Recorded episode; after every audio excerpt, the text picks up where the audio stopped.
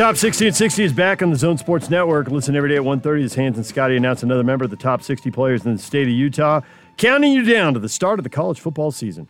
It's the top 60 and 60 presented by Cyprus Credit Union and Icon Health and Fitness on 97.5, 1280 The Zone and the Zone Sports Network.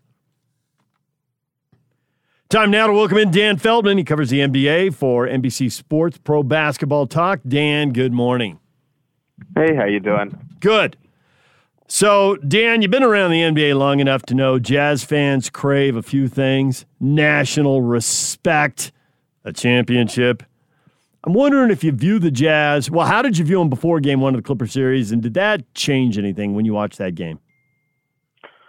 I've been high on the Jazz all year. I've, I, you know, I, I viewed them as uh, going into the season as a very, very safe playoff team, uh, one of the better teams in the West. I think a little higher than most people. It didn't take me long to recognize that this is a championship contender, that everything is coming together. Uh, that said, there are multiple championship contenders. Uh, this year, there are seemingly more than we've had in a long time, and the Clippers are one of them. Uh, you know, a win in a best of seven series is so important, and the Jazz got that. They're up 1-0. That's a big deal. I also think the Clippers, you know, coming off that seven game series against the Mavericks, playing at altitude, uh, they did, uh, they looked fatigued at times. They went deeper with their rotation. They didn't look particularly sharp. Uh, I think Kawhi Leonard is such a great postseason player that I probably think the Clippers will be the slightly better team throughout the rest of this po- uh, playoff series. But being slightly better uh, might not be enough once you're down 1-0. You've got to be somewhat significantly better, and I'm not sure the Clippers will do that. I think this is uh, the most intriguing second round series, and I think it could go either way.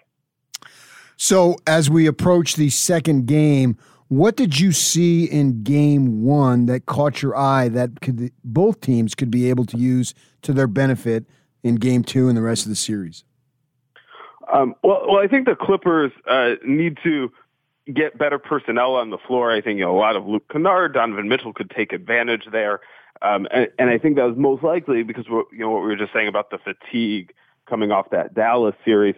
Uh, so if the Clippers can get per- better personnel on the floor, I think that that bodes well for them. But Donovan Mitchell is a really good playoff player. Uh, he has stepped up in the postseason enough times now to to know he can do this. Uh, he he hasn't reached a level where you can count on him doing that every game, uh, but he's definitely capable. And so I, you know, I think especially as long as Mike Conley's out, a lot of this is going to ride on how hot Donovan Mitchell is.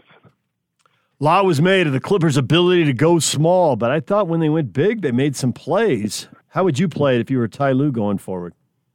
Yeah, it's uh, it's interesting. They were better when they they went big, uh, but in theory, on paper, it does seem like their small lineup can give the the Jazz a, a little bit more trouble. Rudy Gobert eh, is better in space than he used to be. He's fine. He's good even, uh, but he's much better when he can camp out in the paint. Like that's when he's at his very best. Uh, so if you can get Rudy Gobert not playing to his strength, uh, so I'm not sure, you know, because it, like you said, it did work better in game one when they went big. Uh, I think you've just got to be open to uh, to either way. I think you know it's still a feel out portion of the series, figuring out what's going to work, what doesn't, uh, wh- which specific matchups are are helping. Because um, I, I don't think it's clear. I think going into the series, it looked like going small would would be better, and now it's unclear. I'm sort of thinking as this series progresses that we may not have any flow from one game to the next. So whatever I saw in game one, I don't know that I can really bank and count on game two and so forth. Do you think that is accurate? Well, I think it's more so true from game one because the Clippers were in such a different situation uh, because of the fatigue. And, uh, you know, if Mike Conley comes back, that's going to swing things again. Uh, but maybe once the series settles in, we'll see more game to game flow. Uh, but yeah, I think for the early part of the series, I think you're right uh, that, that it might be a little disconnected. I'm with you on the Clippers looking looking fatigued, looking tired, looking worn out. You know, it's uh, win a game seven, and you got to play two days later on the road at elevation.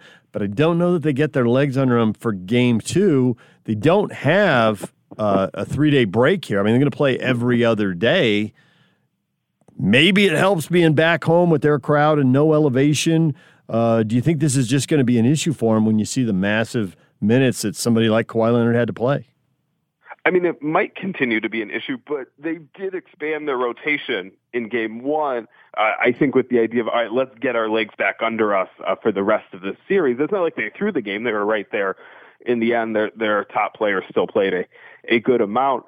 Um, but but I think the hope for them is that's a reset. But no, it very much could be that, that they're just tired the the rest of the way. That they're they're worn down and feeling it, and the Jazz have this energy advantage.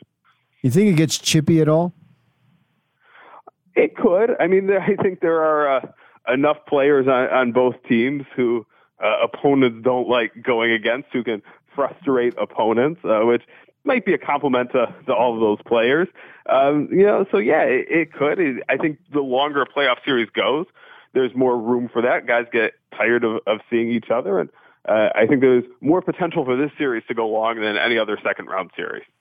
All right. Do you mean Patrick Beverley or Joe Ingles or both? you can throw Patrick Ingles uh, or Patrick Beverley in there for sure. Joe Ingles, absolutely. Uh, I think Rudy Gobert can get on some opponents' nerves. Uh, Marcus Morris definitely can. Yeah, Rajon right. Rondo. It, it's not a short list uh, between these teams. So I thought that earlier in the week that the winner of this series would go on to the finals. Now I've seen the Suns go up 2-0. I'm starting to have a little bit of doubt. How about you?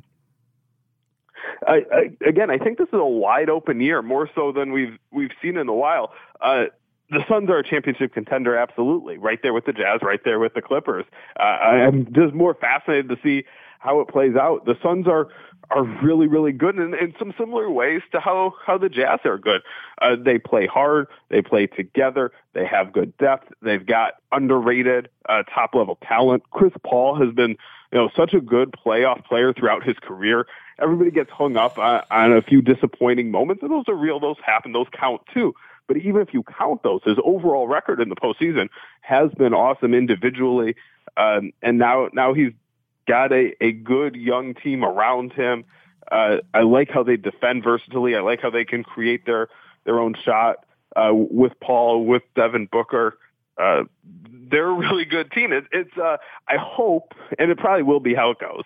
But I hope when we're done with, with this postseason, we don't look as, oh, whichever team of, you know, the Jazz or the Suns or even the Clippers doesn't win the West, oh, they were frauds. They didn't have it. No, these are all really good teams. I don't think the Nuggets are there once Jamal Murray got hurt, but these other three teams, they're all really good.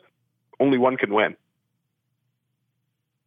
We're joined right now by Dan Feldman. He covers the NBA for NBC Sports Pro Basketball Talk.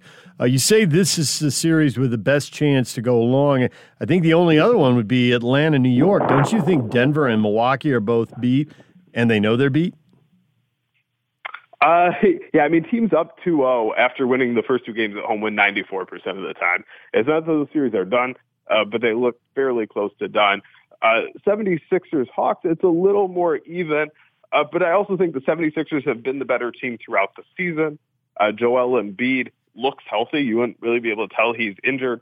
Uh, so I think Philadelphia has a, a pretty big advantage there. But that is the other one with a little more intrigue because uh, the way the Nets have beaten the Bucks uh, and the way the Suns have, have beaten the Nuggets, it's hard to see those trailing teams coming back. You okay with Rudy Gobert as the DPOY? Uh, yeah, I uh, I'm not okay with uh, all the votes Ben Simmons got. Uh, I think it was Rudy Gobert by a landslide. I do think uh, that Rudy Gobert is a is a better regular season defender than playoff defender, and he's a great playoff defender too. Uh, he's just even better in the regular season. This is a regular season award. I, I think his victory should have been even more decisive. Well, he got 84 out of 100 votes, but I'm sure Jazz fans wouldn't have minded if it was unanimous.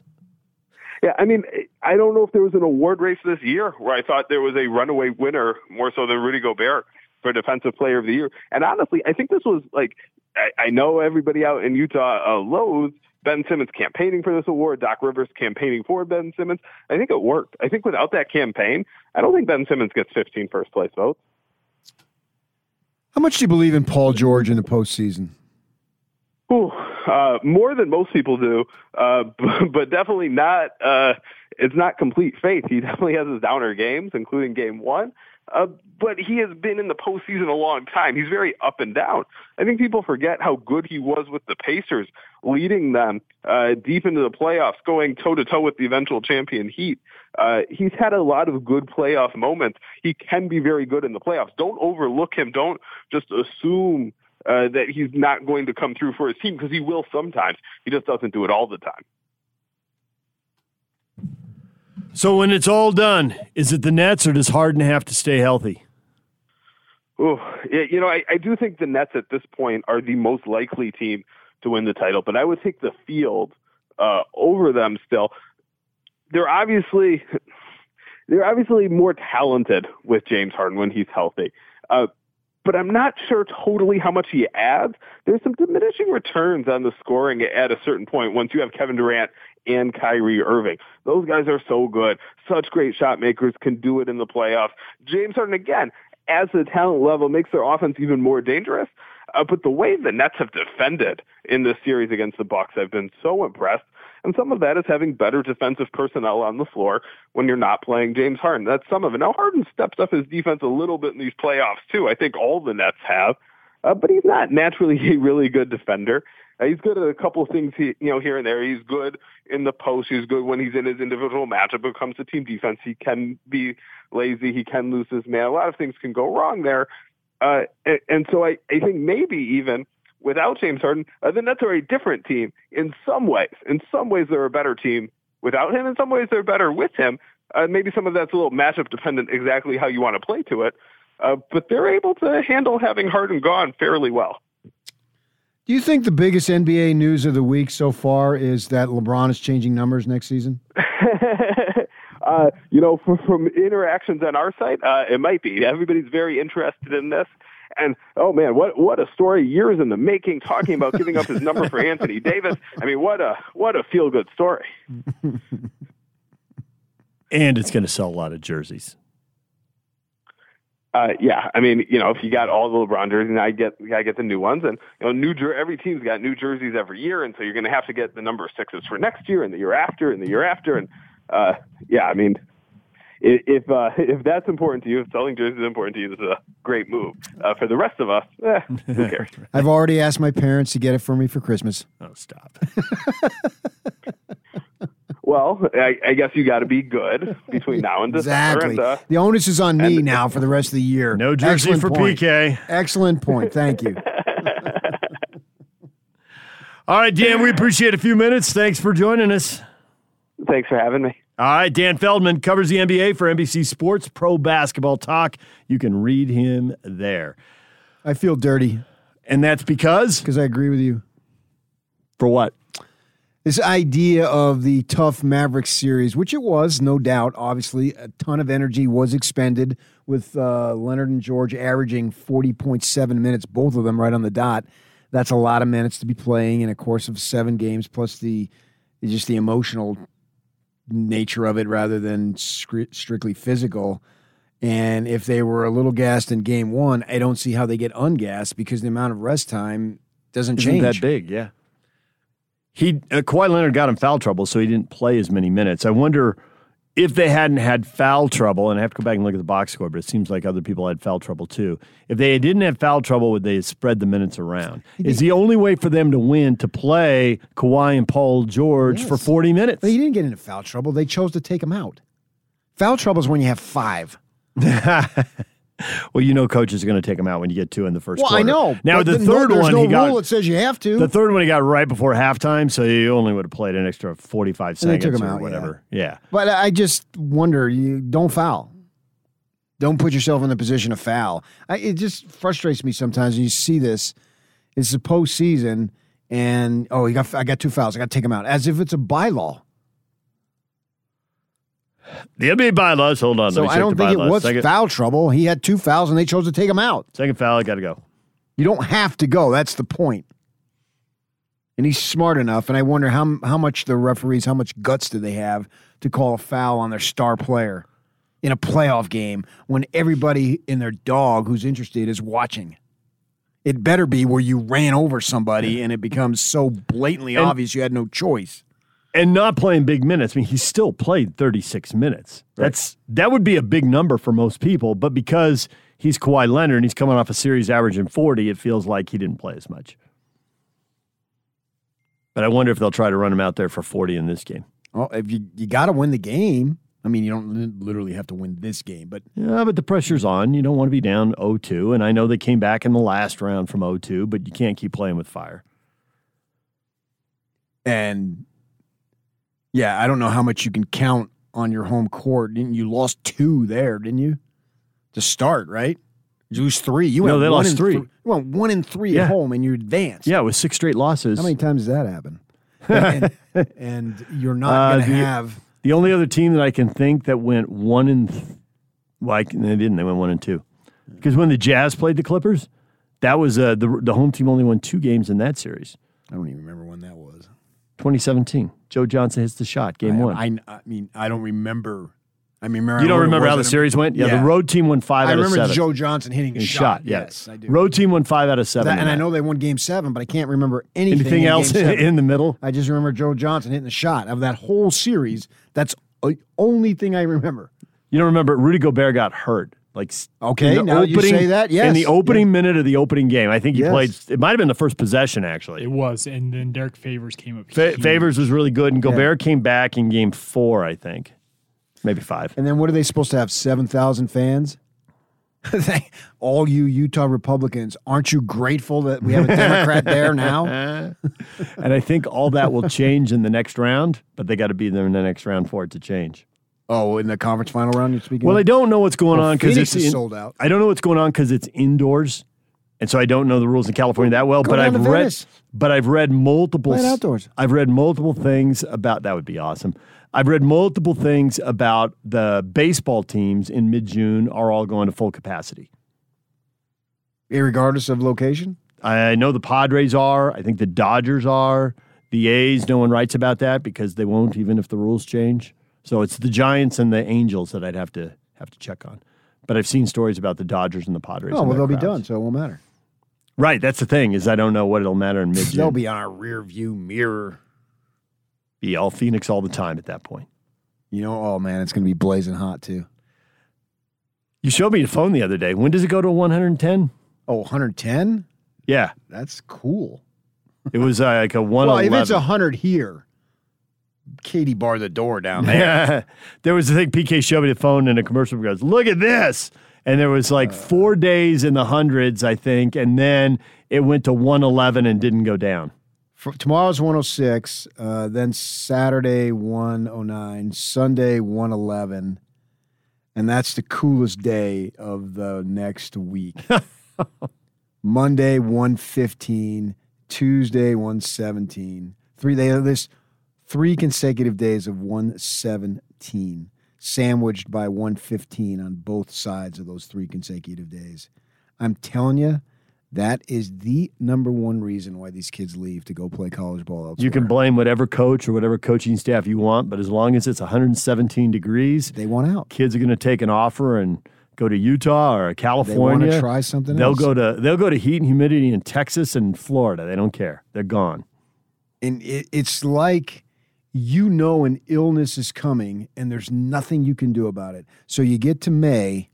Like I was talking to my sister, it's her birthday. I told her she went over to uh, Del Mar in that area the other day, and she was talking to me because it was at the end of May, and she was talking to me. Yeah, we know when we go home, we know what we're facing, and it's exactly the way it is. You just you know it's coming, and there's zero you can do about it, and you absolutely dread it. It's the only place, the only city in the country where everybody dreads summer. Now, I will say that in other areas, it's gotten very, very hot and humid. So it's not like you can go to the hottest place I ever played golf was at the LSU golf course in August when I was down there for the Watchdog covering Utah State. And they have a golf course, and I played it because I had a couple days, and the humidity and all was it was just awful. And I grew up playing in 115, and it was brutal. So, you know, there's not a whole lot of places you can go to escape it. But they but the thing about this is this is every freaking day until the middle of October now. Well, the San Diego State's coaching staff better get on it. Just start mailing them weather reports, texting them the weather every day. What's his name? What's the guy's name? The coach, the Michigan guy. Can't think of his name. Brady Hoke. Brady Hoke. Yeah, yeah, yeah. Uh, well, yeah. I mean, there's a lot of talent there, man. So It's 79 much- here today. So nice ocean much. breeze. Yeah. come, come over to the Mesa. Let's I, do this. I don't thing. have um, on my phone. I don't have San Diego, but I have Manhattan Beach. Well, it's not going to be that different. No, the high. Well, for them next week in the middle, it's gonna it's gonna be warm in the west because next Wednesday they got 81, and that's upper level for them. So all around next week, I mean, I guess today and tomorrow it's supposed to be cooler here, but I think it, I think it plays a, a factor in kids wanting to get out. Yeah, Absolutely, I think they want to try something different, man, because they just get so sick of it. Uh, I know I was sick of it, My, and when I finally moved out uh, it was July 4th, and we wanted to do something to be cool. So we are gonna. I was first year of my marriage, and we're gonna get. Uh, we go to a movie, and I go to the theater. I'd like to see this show. We're sold out. I'd like to see this show. We're sold out. I want to see this show. So you got anything? No. it's two o'clock in the afternoon. you, you couldn't have told me that straight up that you just don't have any. Yeah. yeah, she made me go like three different things. And so we went bowling just because at that point Anything to go out, yeah, and out I- of the house, we were in but a- stay indoors. We were in an apartment in Mesa, and I was paying for utilities. And so my wife's a first year teacher, and I'm working making a cool sixteen thousand, which was my second newspaper job, which was a five thousand dollar raise. nice. I remember when I got uh, the Mesa Tribune. How much do you want? Uh, okay, a big shot, man. I'm like 23 years old, you know, man. Well, yeah. I think you know maybe uh, 300 a week. Oh man! Oh no no! I'm open! I'm open! I'm open! I want the job so bad. and they but they gave it to me, which equated, I think, if you do the math, to sixteen thousand. My first job offer in a radio station in Santa Barbara was six hours a day, six days a week, no benefits, eight hundred dollars a month, and I said no. I can't Oh, live on that. did? Yeah, I can't live on that. Wow! Yeah. I just, and I wanted it. Re- and I told the guy, John, I just was telling you about him today because it's his birthday and it popped up on Facebook. I told John Palmentary, I said, I want the job. I want it really bad, but I, I can't live on that. I mean, you know what it costs to rent. I, what am I going to do? I'm not going to be able to pay. So carry it through. He said, "Let me get back to you." And he came back and got from the uh, the owners whatever five days a week, eight hours a day, benefits thousand dollars a month. I'm in. I took it. It's not bad. Yeah, and and had a roommate. It was five guys in a four bedroom house, and we're all splitting the rent because Santa Barbara's freakishly expensive. So that was the only way to make it work. But it made it work. Cool. So, all right, DJ and PK, when we come back, everything you missed in this show, we're getting you up to speed next. Rudy, Defensive Player of the Year, Game Two, Clipper jokes. Yak, you got a couple more Clipper jokes for the people. That we do. All right, we'll play some of those for you. We'll do it next. DJ and PK, get you up to speed. Stay with us. It was a night to remember at a packed Vivint Arena Oh my goodness gracious, Donovan! as the Utah Jazz picked up an emotional Game 1 victory. Round 2 between the Jazz and Clippers continues Thursday at 8 with the Jazz Live pregame show beginning at 7 on your exclusive home of the Utah Jazz. 97.5 1280 The Zone and the Zone Sports Network. Just